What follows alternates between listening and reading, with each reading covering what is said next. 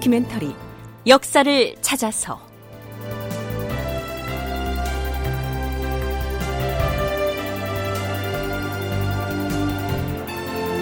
제 485편 출정 여진 정벌.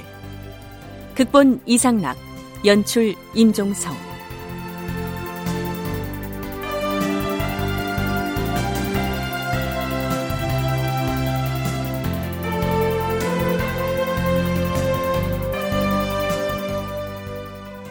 여러분 안녕하십니까? 역사를 찾아서의 김석환입니다. 세종 14년 12월 22일 여진 정벌을 앞둔 세종은 대신들을 접견한 자리에서 이러한 발언을 합니다. 과인이 생각하기에 동북의 야인으로 말하자면 본국의 경계와 연접돼 있어서 쉽게 분간하지 못할 터이므로 비록 끝까지 추격해 야인들을 많이 죽이더라도 큰 문제가 없을 것이나 서북의 야인으로 말하면 본국과 큰 강으로 둘러막혔고 국경의 분계가 명백할 뿐 아니라 또한 중국에 매우 가까운데 과연 우리 마음대로 추격해 잡는 것이 옳은 일인지 과인은 두렵습니다. 그리하여 과인이 혹 뒷날에 황제에게 변명에 대답할 것을 미리 준비코자 했던 것이요. 전하, 그 문제라면 이미 명나라 태종 황제가 성지를 내려서 밝힌 바가 있사오니 문제가 없을 것이옵니다. 과인도 경들의 의견을 따를 것이나 옛날 태종 황제의 성지가 서북야인에게도 통할는지가 의문이요. 주상 전하, 똑같은 야인이온데 어찌 동북 야인 서북 야인이 다르겠사옵니까? 태종 황제가 내렸던 성지가 어찌 홀로 동북 야인에게만 통하고 서북 야인에게는 통하지 못할 리가 있겠사오며 또한 어찌 옛날에는 통하던 것이 오늘날에는 통하지가 않겠나이까? 청하옵건데 전하께서는 의심하지 마시옵소서. 자, 이게 무슨 얘기일까요? 지금 조선은 평안도의 여연과 강계 지역을 침탈했던 야인, 즉 여진 세력을 응징하는 전쟁을 준비 중입니다. 조선이 타격을 가하고자 하는 곳은 이만주가 우두머리로 있는 건주인데요. 이 건주의 본거지를 공격하자면 압록강을 건너야지요. 그런데 지금 세종의 고민은 동북면이라고 부르는 함경도의 북쪽 지역이라면 예전에 명나라의 태종 영락제가 영락 8년에 선지를 내려서 조성에 선유하기를 야인이 침노하고 포악하거든 강 건너 쫓아가서 모두 죽이라. 이렇게 허락한 바가 있기 때문에 두만강을 건너가서 공격해도 문제가 없을 터이지만 서북면의 압록강 유역에서도 강을 건너가서 여진족을 타격하는 게 가능하겠느냐? 명나라에서 문제 삼지 않겠느냐?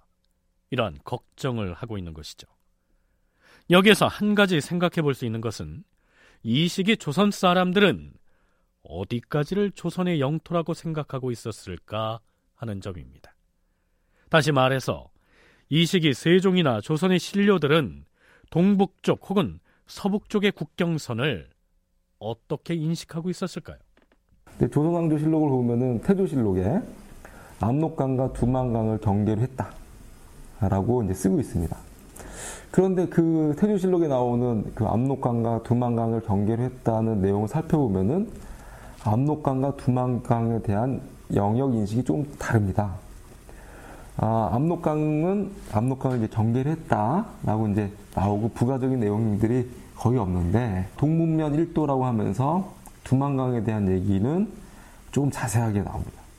아, 그러면서 두만강 밖에 있는 여진인들을 언급해요. 강원대 한성주 교수의 얘기를 들어봤는데요. 이미 조선 사람들은 개국 초부터 압록강과 두만강을 서북면과 동북면의 국경으로 인식하고 있었다는 얘기입니다. 그러나 오늘날 우리가 생각하는 국경과는 그 의미가 달랐습니다. 우리는 흔히 국경선이란 말을 쓰지요. 하지만 전 근대에는 나라 사이의 경계가 선의 의미가 아니었다는 얘기입니다. 성신여대 오종록 교수의 얘기를 들어보시죠.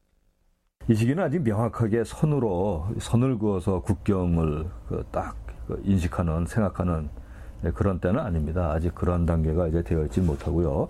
예, 다만 이 강으로 나뉘어져 있는 그런 지역에서는 자연스럽게 강이 국경으로 그 인식이 될 수 있었죠. 거의 압록강, 두만강을 가지고 국경이라고 생각을 할 수가 있는데 이 압록강에서 중류 이상으로 올라가게 되면은 사람들이 살지를 않게 됩니다.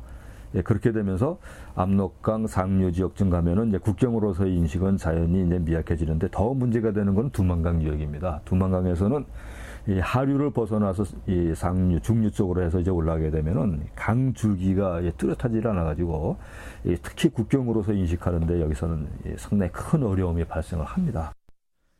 또한 당대 사람들이 두만강을 국경으로 생각하고는 있었지만 그것을 국경선으로 준수하지는 않았다는 얘기입니다. 앞에서 한성조 교수가 언급한 태조실록의 해당 기사를 보면 이러한 내용이 나옵니다. 두만강을 국경으로 삼았다. 그러나 강 바깥쪽은 풍속이 다르긴 했으나 그곳에서 풍문으로 듣고 의를 사모해서 혹은 친히 강을 건너 내조하기도 하고 혹은 자제들을 보내서 볼모로 시위하기도 하고 혹은 벼슬을 조선에서 받기를 원하고 혹은 토산물을 바치는 자들이 길에 늘어섰으며 기르는 말이 좋은 새끼를 낳으면 자기네가 갖지 않고 서로 다투어서 갖다 바치고 강 근처에 사는 자들이 우리나라 사람과 쟁송하는 일이 있으면 관청에서 그 곡직을 변명하여 혹 가두기도 하고 혹은 매를 치기도 해도 변장을 원망하는 자가 없었으며 사냥할 때에는 모두 우리 삼군의 예속되기를 자원해서 짐승을 잡으면 조선의 관청에 바치고 법률을 어기면 벌을 받는 것이 우리나라 사람과 다름이 없었다. 두만강 건너편의 여진족들이 이렇게 했다는 얘기입니다. 강 밖이지만 강 근처에 사는 사람들이 조선의 3군 군대에 지원하고 관청에 와서 쟁송 소송을 하고 그리고 이 변경 수장이 변장한테 판결을 받고 그것에 승복한다 아, 이런 구절들이 나와요. 어, 이거를 이제 해석하면은 어, 두만강 밖에 있는 여진인들이 조선의 법률을 따른 것이 됩니다. 행정구역으로 편입되지는 않았지만 조선 왕의 덕화가 미치고 있는 범위, 어, 즉 영역이라고 생각했다는 거죠. 그러니까 어, 두만강까지 경계를 했지만 두만강 밖까지도 조선의 영역이다라고 하는 어, 인식을 어, 하고 있는 겁니다. 조선 주민들이 이 두만강 중상류 유역을 넘어서서 그 지역에 넘어가서 활동하거나 살고 있었던 사람들이 많았다는 거. 이것이 매우 중요합니다.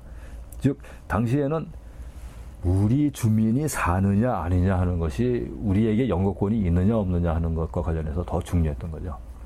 그래서 그 부분이 매우 중요했고, 조선에서는 자연히 우리 주민들이 많이 사니까, 그러니까 그 시기에 토문이라고 해서 더 높은 곳에 북쪽에 있는 그런 강줄기를 당연히 지목했을 것이다라고 추정할 수가 있게 되는 거죠. 여하튼 그 시기에는 사람이 주민이 살고 특히 거기에 고을이 설치되어야 확고하게 영토라고 하는 그런 생각을 가지고 있었고 당시에는 조선의 주민들이 고을을 형성하고 사는 곳이면 조선의 영토다라는 관념이 있었단 얘기입니다. 여진정벌 직전에 세종은 신하들에게 고려시대 윤관의 여진정벌을 언급하면서 이러한 발언을 합니다. 고려의 윤관은 17만 군사를 거느리고 여진을 소탕해 주와 진을 개척해 두었으므로 여진이 지금까지 우리나라의 위엄을 칭찬하고 있으니 그 공이 진실로 적지 아니합니다.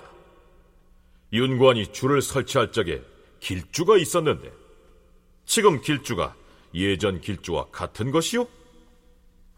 명나라의 고황제가 조선 지도를 보고 조서를 내리기를 공험진 이남은 조선의 경계라고 했으니 경들이 참고에 아래도록 하시오. 1403년 명영락제가 적극적인 두만강 지역에 여린 초문할 때 조선에서 아, 바로 윤관의 여진정벌 공험진 이남은 조선 땅이다 라고 하는 주장을 하고 그거를 지도에 그려서 명나라에 보냅니다. 그리고 고황제라고 나오지만 그게 영락제거든요. 영락제가 그 지도를 보고 공원진 이남은 조선의 경계라. 그래서 자신들이 총무하려고 했던 10처 또는 11처라고 하는데 11처 여진의 여진 인민 귀속을 조선에 허락합니다. 어, 그런데 그 11처를 자세히 지명을 상고해 보면은 어, 9개 지역은 두만강 안쪽 소위 조선의 동북면 지역에 나오지만 어, 3개 지명은 두만강 밖에 있어요. 쉽게 말하면 명나라의 태종인 영락제가 황제의 자리에 있을 때 조선에서 지도에다 고려의 윤관이 설치했던 11처를 표시해서 보내자 그 11처에 살고 있는 주민들은 모두 조선의 인민이다 라고 결제를 해줬는데 그 중에는 두만강 건너편 지역도 해당한다 이런 얘기입니다. 자 이렇게 보면 압록강 유역에 살고 있는 여진족도 조선 국왕의 덕화를 입고 있으므로 그들이 잘못을 저질렀을 때 강을 건너가서 응징해도 문제될 것이 있겠느냐 이러한 얘기지요.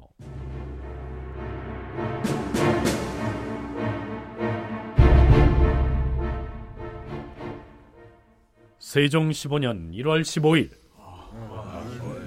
전하, 그러면 준비된 화포를 쏘아 보이겠사옵니다. 자, 심지에 풀을 붙이고 포를 발사하라!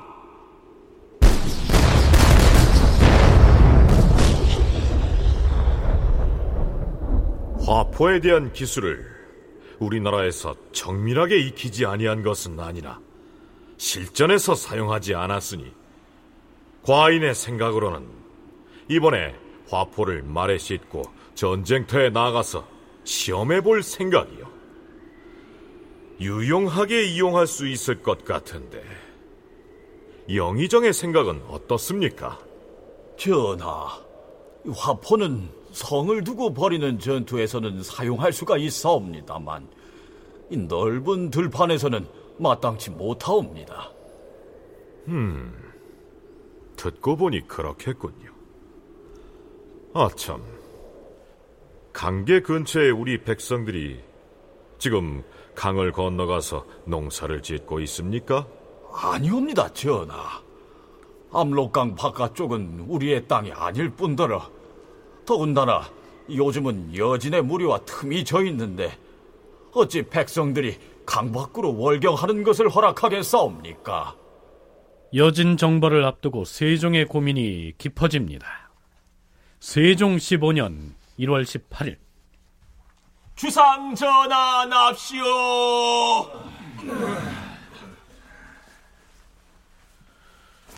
여연의 포로로 잡혀간 사람 중에 돌아오지 못한 자가 아직 있다고 했을 뿐 아니라 저들이 끌고 간 마소는 전혀 돌아오지 아니했으니 최윤덕으로 하여금 이만주 등에게 사람을 보내 힐책하려고 하는데 경들의 의견은 어떠하오? 전하, 최윤덕이 금병 시운명을 거느리고 영변부에 간다 하온데 신의 생각으로는 야인들을 치려면 지금 가서 공격을 하는 것이 가할 것이라 사료되옵니다. 만약에 천천히 적의 진위를 살핀 뒤에 가서 칠 계획이라면 순차적으로 잇따라 군사를 파견하는 것이 마땅할 것이옵니다. 서북지방은 본래 토지가 메마른 데다가 사신의 왕래로 인하여 백성의 생활이 세잔하온데 이미 평안도의 병마를 여연과 강계 등지에 모으고 있는 데다 또 쉬운 명의 군관을 거느리고 가면 군량과 말먹이가 모두 떨어질까 두렵사옵니다. 또한 이만주가 말하기를 전일에 침략한 것은 자신이 아니라 홀라온의 짓이다라고 하였사오니 우선 사람을 보내어 후하게 대접하고 사실을 파악한 뒤에 치는 것이 가할 것이옵니다. 자, 이 발언을 한 사람은 이조 판서 허조입니다. 이전부터 여진 정벌에 대해서 아주 소극적인 발언을 자주 해서 다른 대신들은 물론이고 세종의 동의도 받지 못했던 전력이 있지요. 아닌 게 아니라 이번에도 그의 발언에 대해 세종은 고개를 흔듭니다. 과인이 익히 생각해서 처리하겠으니 그리하시오. 과인의 생각으로는 최윤덕이 많은 군관을 거느리고 가면 비록 백성들의 폐해가 없지는 않을 것이나 군사를 거느리고 영변으로 가서 무력 시위를 한다면 싸우지 아니하고 돌아올지라도 진실로 유익할 것이요. 그러나 이조 판서 허조도 물러서지 않습니다. 전하, 여진 주장 이만주 등이 사는 곳은 워낙 산천이 험악하여 열 그루의 나무를 베어내야 한 개의 별을 볼 수 있다고 하는 곳이옵니다. 또한 야인들이 사납고 날래고 간교하여 만약 우리가 가서 치려고 하면 산으로 올라가 버리고 군사를 돌이키면 다시 와서 도둑질을 하니 국경의 분쟁이 이로부터 끊이지 않을 것이옵니다. 하오니 전쟁에 나서봤자 한갓 우리의 군사만 괴로울 것이옵니다. 그래서 여연과 관계에서 우리 백성을 해친 오랑캐 무리를 그저 두고 보고만 있자는 말이오? 신은 생각하기를 이번에 우리가 당한 것은 병경의 성칙을 완고하게 하지 못한 탓이오니 목책을 굳건히 구축하여 방어를 엄하게 해서 지키는 것이 군사를 내어서 치는 것보다 득이 될 것이옵니다. 신이 밤중에 되풀이에 생각해 보았사옵니다. 전하께서 마음속으로 큰일을 이미 정하셨사온데 신이 여우같이 의심하는 말을 함부로 하여 전하의 심기를 모독하옵는 것은 불가한 줄 아오나 속마음을 상달하지 아니한다면 이는 안팎이 일치하지 않는 것이라 사료되오니 출정을 중지하시기를 울면서 청하는 바이옵니다 주상전하 과인의 본인은 패병을 일으켜서 여진족을 남김없이 소탕하려는 것이 아닙니다.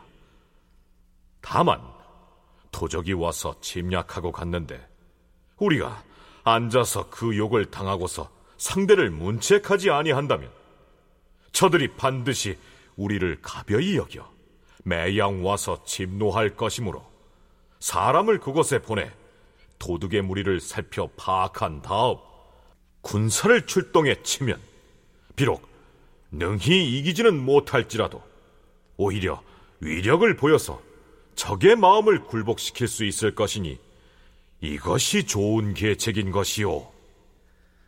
세종의 이 발언 속에 그가 여진을 어떻게 바라보고 있는지 그리고 이번 여진 정벌의 목적이 무엇인지가 고스란히 들어있다고 할 수 있을 겁니다.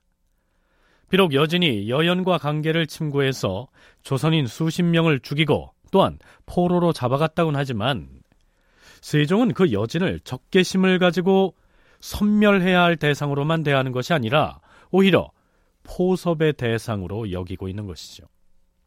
그러면서도 다른 한편으로는 단호한 무력 시위를 통해서 그들이 다시는 유사한 도발을 할 엄두를 못 내도록 해야겠다는 계산을 하고 있다는 것입니다.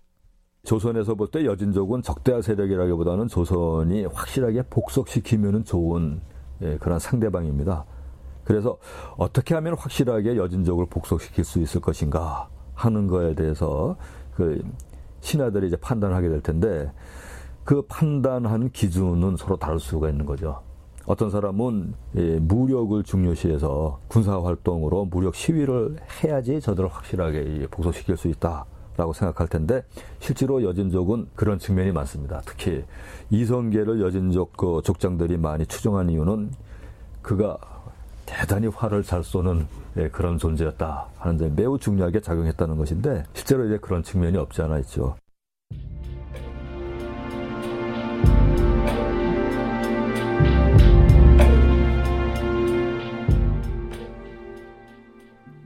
청취자 여러분께서도 이만하면 세종이 여진 정벌의 결행을 앞두고 조정신료들의 이야기를 상당히 폭넓게 수용했다. 이런 생각이 들지 않습니까? 그런데 조선 왕조실록 세종 15년 2월 15일치 기사를 보면 세종이 중대한 국사를 결정하는 데 있어서 신료들의 의견에 얼마나 다양하고도 폭넓게 귀를 열어두고 있는지를 알 수가 있습니다. 임금이 장차 파저강의 야인을 토벌하려고 대신들에게 시험하고자 하였다. 임금은 비밀리에 의정부, 육조, 삼군 도진무 등에게 여진족을 접대할 방법과 여진의 죄를 성토할 말과 토벌할 계책 등을 각각 진술하게 하였다. 그러니까 조정 대신들을 각자 면대면으로 접촉해서 은밀하게 이러한 지시를 내린 것이죠. 가령 영의정 황희를 만난 자리에서는 이렇게 말했습니다.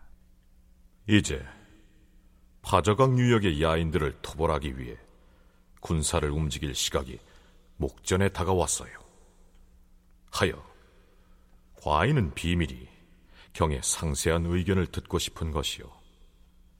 계획대로 파저강의 여진을 응징해야 하는 것인지 아니면 그저 덕으로 교화해야 하는 것인지 그들이 투항해 오면 어떻게 접대를 해야 하는지 그리고 여진을 정벌하기로 한다면 그 명분을 무엇라 천명해야 할 것인지 군사는 어떻게 편성하고 지휘할 것인지 이 모든 문제에 대해 상세한 의견을 진술해 과인에게 제출하도록 하시오. 이렇게 개별적으로 숙제를 낸 것이죠. 세종으로부터 은밀하게 과제를 부여받은 사람이 무려 23명이나 됩니다. 세종실록에는 그 23명의 신료들이 각각 매우 긴 문장으로 기술해서 제출한 여진 정벌에 대한 의견들 모두가 실려 있습니다. 그 중에 일부만 간략하게 소개하기로 하죠. 우선 영의정 황희의 의견입니다. 전하, 건주 위에 이만주 세력을 성토하려면 이렇게 꾸짖어야 할 것이옵니다. 홀라운 올적합은 우리 조선과는 일찍이 상통한 바도 없고 길의 방향과 산천의 형세를 알지도 못하는데 어찌 20여일이나 걸리는 노정을 넘어서 우리 조선의 여연과 관계까지 쳐들어와 도둑질을 하였겠는가? 또한 그들은 너희들과는 오랜 원수지간인데도 너희들을 침범하지 아니하고 우리의 변경 수비를 넘어 들어와서 감히 침략을 하였다 하니 이것이 어디 실정에 맞는 말이더냐? 한때 우리의 방비가 소란 틈을 타서 내 놈들이 몰래 쳐들어와 도둑질을 하고 무고한 백성을 죽이고 노략질을 하고서는 스스로의 죄를 숨기기 위하여 거짓으로 올적함의 행위라고 칭탁하였음이 틀림이 없으렸다.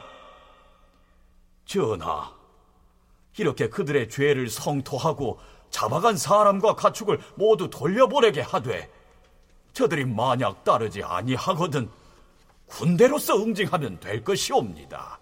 영의정 황희가 제출한 과제의 내용을 간략하게 요약해서 들려드렸습니다. 그렇다면 좌의정이죠 맹사성이 제출한 의견도 들어보시죠. 주상 전하, 여영과 관계에 침입하여 도둑질을 한 자들은 오로지 파저강 이만주 무리의 소행이온데 그 자들은 도리어 홀라운 올적합을 지목하고 있사옵니다. 그러나 파저강의 야인들이 명나라의 황제에게 올적합의 소위라고 이미 주달을 하였으니 비록 파저강 야인들의 소위임이 의심스럽기는 하오나 그 죄를 공개적으로 성토하고 토벌하는 것은 불가하지 않을까 사료되옵니다. 맹사성 역시 황희와 마찬가지로 여연과 관계에 침투한 여진족이 압록강의 지류인 파저강 유역의 본거지를 둔 건주위의 이만주 일당일 것이라고 단정하고 있습니다. 그러나 건주위의 이만주가 명나라 황제에게 침략 행위를 한 자들은 홀라운 올적합입니다. 라고 주문을 올렸으니 우리가 이만주를 향해서 공개적으로 너희의 소행이니까 응징한다. 이렇게 천명해서는 안 된다는 것이죠. 대신에 파저강의 이만주 일당을 치되 그 책임을 이렇게 물어야 한다는 것입니다. 파저강의 야인 무리는 듣거라! 먼 곳에 있는 올적합이 우리 조선의 경계에까지 들어와서 노략질하기를 3일 동안이나 하였거늘 너희들은 어찌하여 쫓아가 잡지 아니하였으며 또한 납치해 간 사람과 가축을 돌려보내지 아니하였을 뿐만 아니라 또한 너희들이 범인이라고 지목한 올적합을 사로잡아 보내지도 아니하였느냐 사실은 니놈들의 소행이기 때문이었다. 이렇게 딱 잡아 말하고 군사를 보내 압박하면 저들이 죄를 두려워하여 스스로 자복하게 될 것이옵니다. 만약 횡포하게 굴거든 가차없이 공격하여 별난에 대응하는 것이 옳을 것이옵니다. 좌의정 맹사성의 견해가 이러합니다. 자, 우의정 권진의 얘기도 대체로 같습니다. 전하, 동북면 끝에 있는 올적합이 20여 일의 길을 어찌 지시하는 사람이 없이 단독으로 깊이 들어와서 노략질을 하였겠사옵니까? 이는 반드시 파저강의 야인들이 길을 인도한 것이옵니다. 사람을 보내서 사람과 가축을 모두 돌려보내도록 효유하고 저들이 만약 변경을 침범하거든 미리 군사와 말을 정비하여 쫓아가 잡는 것이 가하게 싸웁니다. 자, 이조 판서 허조는 이번에도 다른 의견을 제시할까요?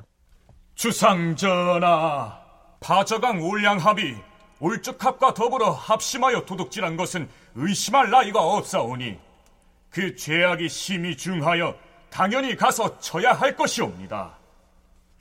하오나 듣자 하니 저들 야인이 거처 하는 땅은 산수가 험조하고 수목이 무성하고 빽빽한 데다 본디 성곽이 없고 산골에 흩어져 산다고 하오니 만약 군사를 일으켰다는 말을 들으면 즉시 깊은 곳으로 도망갈 것이 뻔하 없고 그리하면 쫓아가 공격하기가 어려울 것이옵니다.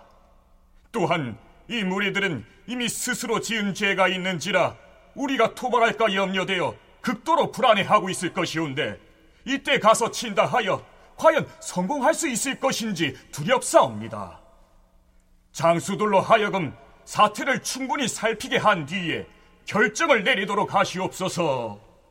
역시 허조는 섣불리 공격을 해봤자 시료를 거두기가 어려울 것이라는 의견을 피력하죠. 나머지 대신들 역시 대체로 여연과 관계를 침투한 주범으로 파저강 유역의 이만주 무리를 지목하고 있습니다. 이만주를 거치지 않고는 독자적으로 할 수 없고 어, 합심했거나 또는 이만주가 가칭 거짓으로 홀라운 올적합이라고 꾸미는 거다라고 대부분 그렇게 어, 얘기를 하는 겁니다. 어, 그것을 이제 세종이 독자적으로 결정하고 생각한 것이 아니라 여러 신료들한테 확인하고 의견을 취합해서 아 결국에는 나만의 그런 생각이 아니라 대부분의 사람들이 정황상 어, 최소한 2만 주의 책임이 있다라고 판단을 이제 해줬고 그걸 이제 세종이 세종대로 결정하는 형식으로 했기 때문에 그렇게 많은 의논을 거친 것으로 이제 볼 수밖에 없죠. 그런데 세종에게 글을 올린 대신들 대부분이 여진족이 순순히 죄를 인정하지 않고 변란을 일으키면서 저항하면 어쩔 수 없이 군사력으로 응징을 하되 그게 아니라면 어리석은 그들에게 은덕을 베풀어서 교화하도록 주문을 하고 있는 것이 특징이라고 말할 수 있습니다. 전하, 판원사 하경복 아래옵니다. 지금 저들은 한때의 분함을 이기지 못하여 우리 여연을 침범하고는 우리가 칠까봐 두려워하여 혼라운을 핑계대고 있사옵니다. 그들이 노략치간 사람과 물건을 아직 다 돌려보내지 아니하고 있사오니 그들이 우리나라를 속이는 것은 틀림이 없사옵니다. 이는 마땅히 군사를 일으켜 공격하여 위세를 보이는 것이 가하옵니다. 그러나 그곳은 산천이 험난하오니 원컨대 우선 무력으로 토벌하는 것은 늦추시옵고 먼저 사리에 밟고 익숙한 통사를 바저강에 보내어서 그들을 잘 달래어서 이렇게 호유하시옵소서. 너희들이 우리의 은혜를 저버리고 우리의 인민을 죽이고 잡아갔으며 우리의 가축과 재물을 약탈하였으니 너희가 만약 다 돌려보내지 아니하면 우리가 장차 봄과 여름에 군사를 보내어서 너희가 농사 짓는 것을 불가하게 하고 가을과 겨울에 군사를 보내어 추수하는 것도 불가하게 하여 장차 너희들에게 돌아갈 곳이 없게 하겠다. 이렇게 위험으로 겁을 주면 그들이 우리의 사람과 물건과 가축 등을 돌려보낼 것이옵니다. 유교적인 그런 관념이 강한 그런 사람들은 당연히 은덕을 많이 베풀어야만 저들이 복속할 수 있다는 생각을 이제 하게 되는 것이고요. 그리고 거기에다가 명에 대한 관점에서도 신료들 사이에서 꼭 일치하지가 않습니다. 예, 이러저러한 차이들이 있기 때문에 자연스럽게 여러 가지 다양한 견해가 이제 제시될 수 있고 종합적으로는 현실 인식이 다른 거죠. 그 당시의 시점에서의 그 현실에 대한 구체적인 인식들이 생각들이 서로 다르기 때문에 여러 가지 생각들이 나오고 그리고 또 한편으로는 세종의 정치 운영 방식도 이제 중요하게 작용을 하는 것인데 오종록 교수가 세종의 정치 운영 방식을 언급했습니다. 전에 우리 프로그램에서 다루었던 공법 시행 과정을 상기해 볼 필요가 있는데요. 세종이 많은 대신들의 의견을 반복해서 듣고도 모자라서 전국적인 여론조사를 실시한 다음에 오랜 기간 숙고한 끝에 비로소 시행에 들어가지 않았습니까? 더구나 즉위한 이래 그 자신이 처음으로 이민족과 전쟁을 벌이는 중대한 일인 만큼 섣불리 결정한 사안은 아니었겠죠. 한성조, 오종록 두 교수의 의견을 이어서 들어보시겠습니다. 수십 명의 대신들과 이제 의견을 주고 받았는데, 아, 그건 이제 세종의 이제 신중한 성품, 성향하고도 이제 관련이 있는 것으로 보이고, 어, 공법 제정할 때도 이제 세종 초부터 몇십 년이 걸리는 것처럼, 어, 다른 민족을 정벌할 때 이 신중을 기했던 이제 세종의 모습을 볼 수가 있습니다. 더군다나 이 여원 강계 침입은 홀라운 올적합이라고 하는 새로운 종족이 이제 등장을 해서 아, 우리랑 아무런 교섭이 없던 사람들이었는데 왜 우리를 치는 건지 또 그 사람들의 거주 지역은 어디인지 또 규모는 어느 정도 되는지 과연 이 사람들이 이만주가 있는 건주위를 거치지 않고 독자적으로 할 수 있는 건지 여러 신료들한테 묻고 있는 거죠. 세종은 최종적인 판단은 결국은 자신이 확고하게 내립니다. 예, 그렇지만 그에 앞서서 여러 가지의 의견을 제시할 수 있는 기회를 그 폭넓게 주는 걸 이제 볼 수가 있고 세종은 이러저러한 의견들을 다 듣고 난 다음에 자신의 이제 판단을 내리는데 그런 것들이 또한 이제 중요하게 그 작용을 해서 어떻게 보면은 그 뭐 백가증명식의 여러 가지 의견들이 예, 나올 수도 있는 것이죠. 근데 여, 여튼간에 이제 조선에서는 예, 여진족에게 명나라라고 하는 배후가 있다 하더라도 조선이 군사 행동을 할 수 있다. 그 사실을 보여주는 것 자체가 매우 중요하다고 생각을 했고 그래서 결국은 그것을 보여주기 위해서 군사 행동에 나서게 되는 거죠.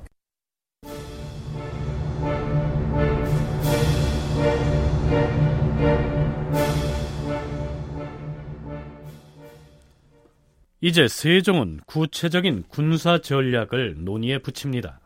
잠시 들어보시죠. 이제 드디어 파저강을 토벌할 계책을 정했소.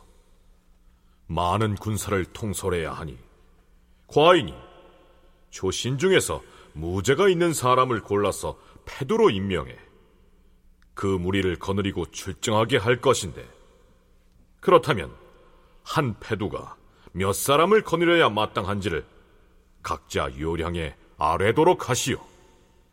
여기에서 패두란 패의 우두머리를 일컫습니다. 그러니까 군사를 여러 작은 패로 나누어서 패마다 우두머리를 정해서 거느리게 하려는 것입니다. 전하, 한 패두가 백명을 지휘하는 것이 적당할 듯 하오나 다만 금군이 고단할까 두렵사오니 한 패두가 200명을 영솔하게 하시옵소서. 금군의 많고 적음을 논하지 말고 적당한 대로 임명해 보내면 될 것이요. 과인이 생각하기에 최윤덕을 주 장수로 삼고 또 변장 두 사람을 보내 좌우익으로 삼는 방법이 있을 것이고 아니면 따로 세 원수를 임명해 보내고 최윤덕을 도통사로 삼는 방법도 있을 것이요. 전하, 최윤덕을 도통사로 삼고 새 원수를 따로 임명하시면 최윤덕은 도통사의 자리에 앉아 삼군을 총지휘할 뿐 정벌하는 일은 친히 하지 못할 것이옵니다. 국가에서 최윤덕을 뽑아 보내는 것은 그의 전술과 방략이 노숙하기 때문이옵니다. 따라서 그로 하여금 친히 군사를 거느리고 가서 치게 하여야 할 것이옵니다. 지금의 계책으로는 최연덕을 중군 원수로 삼고 도통사의 권한을 겸해 주어서 좌우군을 총지휘하게 하는 것이 옳을 것이옵니다. 최윤덕을 중군 원수로 삼아 도통사를 겸하게 하면 좌우군의 일이 혹 고르지 못한 일이 있을까 염려되옵니다. 결국 임금이 최해산을 장수로 지목하였고 대신들은 이순몽과 이징석을 천거하였으므로 임금이 이들에게 군사를 맡기기로 정하였다. 평안도는 야인과 바로 이웃하고 있으니 한시라도 방언을 늦춰서는 아니 될 것이오. 방패, 화포, 갑주, 화살, 그리고 창등을 잘 요량해 추가로 보내서 비상 상황에 대비하도록 하시오. 문제는 파저강의 야인들을 공격하자면 강을 건널 부교를 만들어야 한다는 것이옵니다. 최해산을 먼저 강가에 보내어서 백성들을 사역하여 제목을 벤 다음 부교를 미리 가설하게 하여야 합니다. 헌데 최해산을 미리 보내 백성들과 함께 나무를 베고 사전에 부교를 만들게 되면 어리석은 백성들이 서로 소란을 피우고 떠들어서 혹 저들이 미리 알아차릴까 두려우니 이것이 진실로 염려되는 일이 아니겠소? 그렇다고 부교를 가설하지 않고 전쟁을 수행할 수는 없지 않겠사옵니까? 부교를 만드는 것은 시간이 그리 오래 걸리는 일이 아니니 군사가 현지에 다다랐을 때 군절들을 동원해 만들면 될 것이오. 예, 그리하면 될 것이옵니다. 파저강 야인 정벌 전략에는 반간계 혹은 간첩 활용 전략도 논의됩니다. 잠시 살펴보시죠. 의정부, 육조 및 삼군 도진무사와 지신사 안승선, 좌대원 김종서 등을 불러 파저강 정벌을 의논하였다. 파저강에 갔던 박호문이 돌아와 아뢰기를 야인 불악에 이르러 그 형세를 보니 모두 어린애를 데리고 산에 올라가서 우리나라에서 변을 일으킬 것에 대비하고 있다고 하였으므로 장차 그 야인들이 생업에 안심하고 종사하게 하여 뜻하지 않을 때를 타서 공격할 방책을 마련하기 위함이었다. 자, 이게 무슨 얘기냐면 조선의 정벌군이 공격 목표로 삼게 될 바로 그 파저강의 야인 불악에 잠입해서 정탐을 해보니 이미 조선이 쳐들어올 것이란 소문이 퍼져서 모두 산으로 대피해 버렸다. 이런 얘기입니다. 전하, 도절제사로 하여금 사람을 보내어 파저강의 야인들을 효유하게 하시옵소서. 그들을 뭐라 효유해야 다시 안심하고 산에서 내려와서 생업에 종사할 수 있겠소.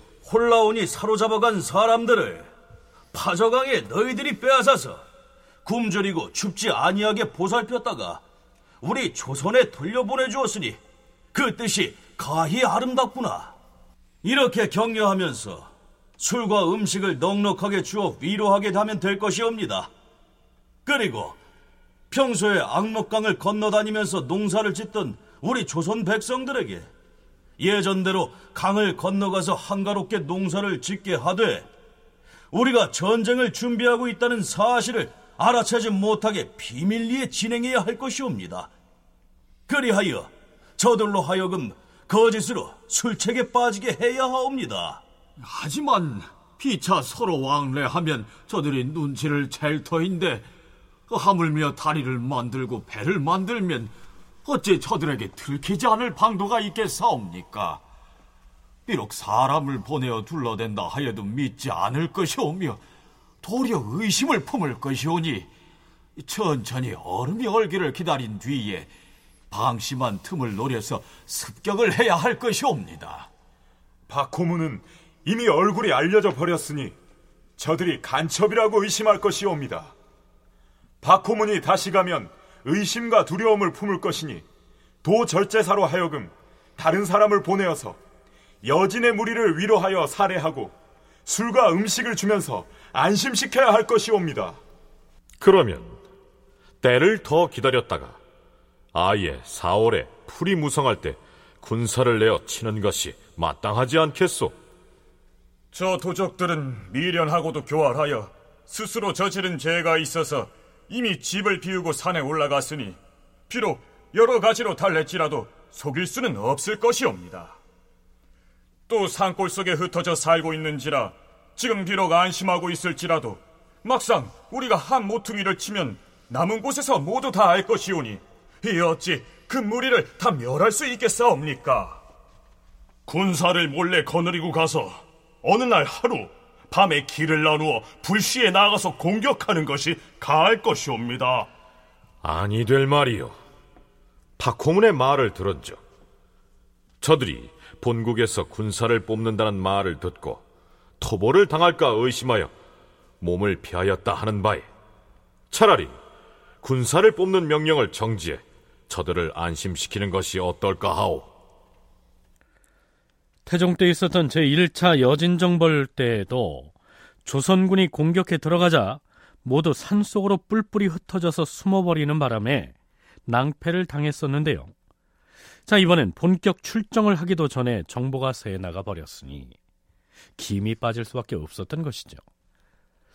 앞에서 간첩 이야기가 나왔었는데요. 대개 조선에서 여진 쪽에 비밀리에 파견해서 정탐을 하거나 아니면 헛소문을 퍼뜨리는 반간계를 할 때 주로 활용하는 사람들이 바로 귀화한 수직 여진인들이었습니다. 정세 파악을 위해서 조선 측에 좋은 감정을 갖고 있는 여진인들을 활용하기도 하고 어, 반관계 뭐 조선이 안 친다 공격하지 않는다 라고 이제 소문을 퍼뜨리게 하기도 하고 뭐 많은 이제 활용들을 하죠.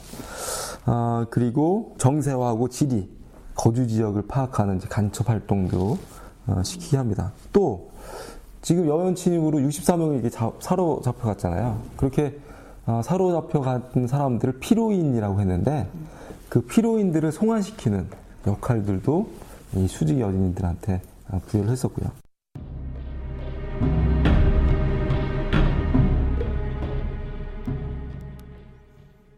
드디어 3월 중순이 됐습니다. 3월 14일 중국의 진원사절로 갔던 김을현이 명나라 황제 직서를 지참하고 돌아옵니다. 황제가 사신 김을현을 통해 직서를 보내왔습니다. 어디?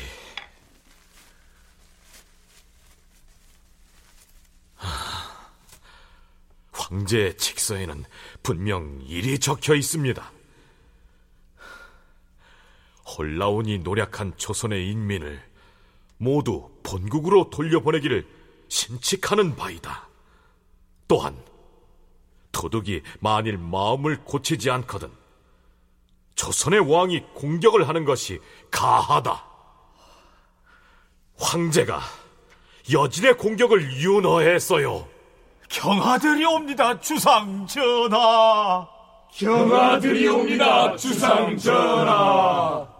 그동안 여진 정벌 계획을 명나라에 사전에 보고하느냐, 사후에 통과하느냐 하는 문제로 골머리를 앓았는데 사신으로 간 김을현으로부터 사건 보고를 받고서 명나라 황제가 고려의 여진족 응징을 허락한 것입니다. 그런데 황제는 홀라운을 향해서 조선의 포로들을 돌려보내라 라고 했고요. 그들이 말을 듣지 않으면 공격해도 좋다고 했지 명나라에서 설치한 건주의 주장 이만주 세력을 공격해도 좋다고 얘기한 건 아니었습니다. 하지만 세종은 신료들 앞에서 이렇게 얘기합니다. 이제 우리는 여진 도적을 치면서 그 사실을 동시에 명예에 통과하려고 하는데 경들은 어찌 생각하시오? 일체를 성상의 말씀대로 하시옵소서. 성상의 말씀대로 하시옵소서. 그런데 여기서 또 논란이 생깁니다. 다시 허조가 나선 것이죠. 하오나 전하, 황제의 직서에는 만일 그들의 마음을 고치지 않거든 공격해도 좋다고 하였사옵니다. 그러므로 마땅히 황제에게 사전에 아려서 뜻을 물은 뒤에 거사를 해야 할 것이옵니다. 꼭 그리 하실 필요는 없사옵니다. 일단 황제가 내린 치유가 있사오니 어째 다시 주문을 올려 허락을 받은 뒤에야 거사를 할 필요가 뭐 있겠사옵니까? 애당초 조선 조정에서는 명나라 황제의 직서와는 상관없이 건주위의 우두머리인 파저강의 야인 이만주 무리를 칠 계획을 진행하고 있었습니다. 사실 명나라가 설치한 건주위의 여진족을 조선이 군사를 동원해서 친다는 것은 어찌 보면 대단한 사건이었죠.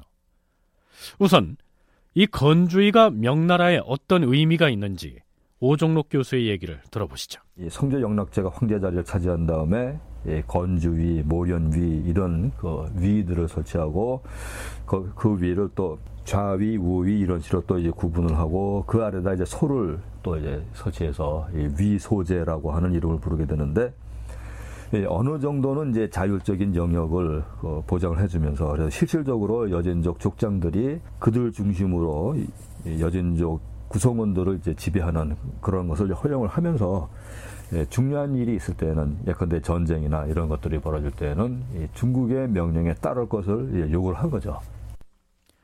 명나라의 영락제가 여진을 통제하기 위해서 여진의 위소를 설치했고 그 위들 중에서 요동의 건주위가 가장 핵심이었는데 조선이 바로 그 건주위의 본거지인 파저강의 여진족을 공격하려고 나선 것입니다. 물론 건주위 등의 여진 세력은 명나라로부터는 반독립적인 상태이긴 했지만 다른 말로 바꾸면 명나라의 김이었습니다. 김이라는 말 들어보셨습니까? 오종록 교수의 설명을 들어보시죠. 김이라고 하는 거는 이거는 이제 곱비 그리고 그 곱비에서부터 연결한 줄, 끈 예, 이것을 말하거든요. 결국 말뚝에 말뚝에서부터 이 곱비까지 연결된 그 끈의 길이가 그 소나말을 묶어뒀을 때 그 소나말이 활동할 수 있는 그런 활동 반경이라고 한다면 예, 그러한 반경들을 어느 정도 인정을 하면서 그러면서 그 세력들이 예, 서로 합쳐져서 큰 세력을 만들거나 하지 못하도록 이제 통제를 해 나가는 것이 명에서는 이제 가장 중요한 그런 목표였었는데 그런데 그러한 정책을 시행할 때 명과 가장 가까운 곳에 설치된 것이 이 건주위였고 그래서 이런 여진에 대한 통제 책에서 핵심을 이루게 된 것이 역시 이제 건주위입니다. 자, 조금 과장해서 비유를 해 보자면 명나라 황궁의 기둥에 곱비가 매여 있는 여진이란 짐승을 조선이 공격하는 겁니다. 자, 잠깐만. 여기에서 애당초 여진족이 여연과 강계를 공격해서 납치해간 조선의 인민이 64명이라고 했고요. 그 포로들은 모두 송환됐던 것으로 실록에 나와 있습니다. 그럼에도 조선 조정에서 여진 정보를 의논할 때면 잡아간 포로를 다 돌려주지 않았고 마소도 돌려주지 않았다는 대목이 단골로 나타납니다. 글쎄요. 나중에 알고 보니 추가로 더 잡혀간 사람이 확인이 됐는지 안 돌아왔으면 몇 명이나 안 돌아왔는지는 알 길이 없습니다. 잡혀간 사람들 중에 예쁜 아녀자 몇 명이 돌아오지 못하고 잡혀 있다는 표현도 있었습니다. 조선으로서는 여진을 공격하려면 상당수 인원이 송환되지 못하고 있는 상황으로 선전을 할 필요가 있었겠죠.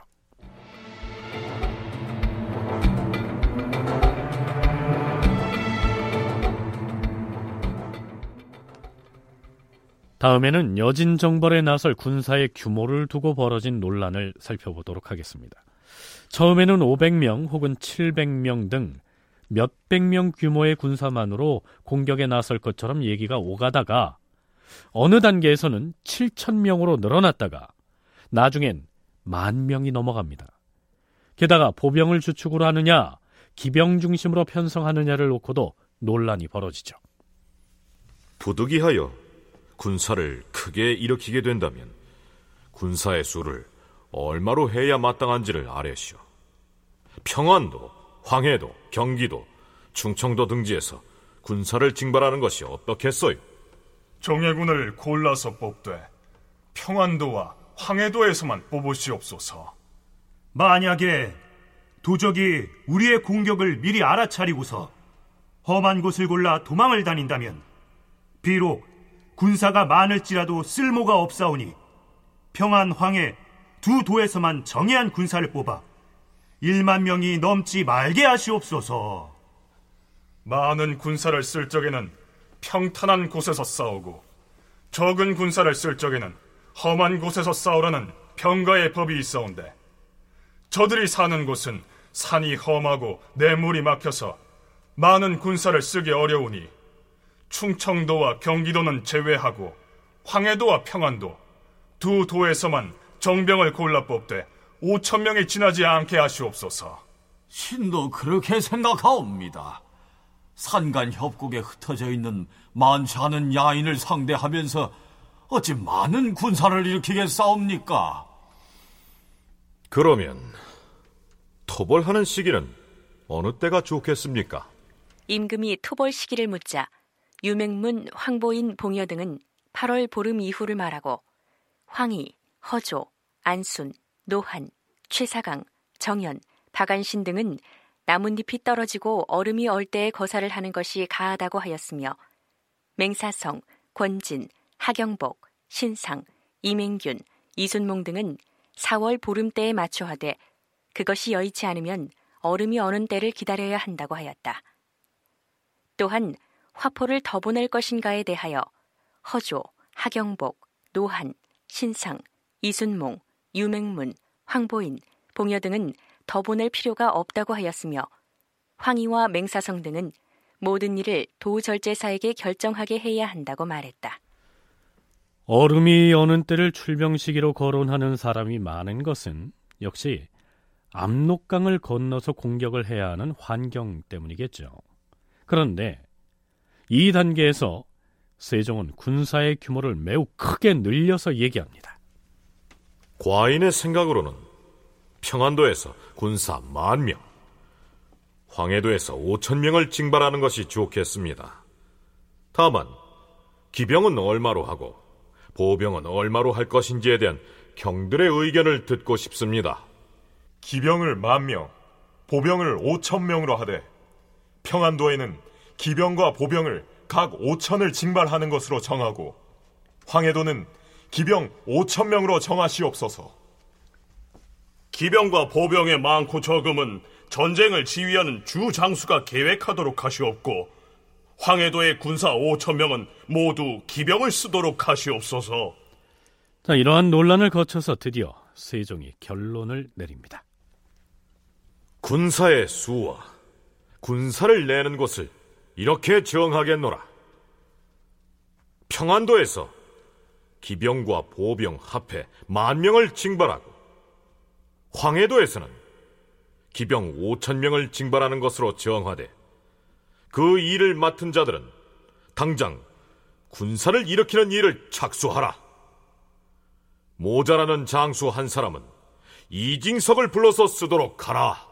이렇게 해서 만 오천 명의 대병력이 파저강의 야인 토벌에 나서게 된 것입니다. 다큐멘터리 역사를 찾아서 다음 주 이 시간에 계속하겠습니다.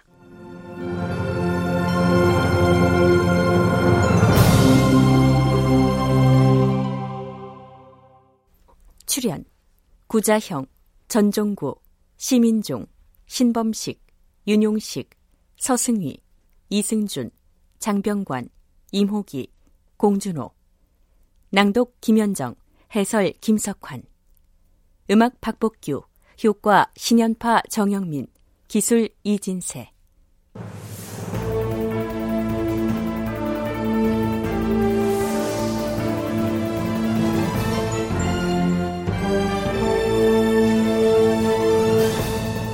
다큐멘터리 역사를 찾아서 제 485편 출정 여진정벌 이상락극본 임종성 연출로 보내드렸습니다.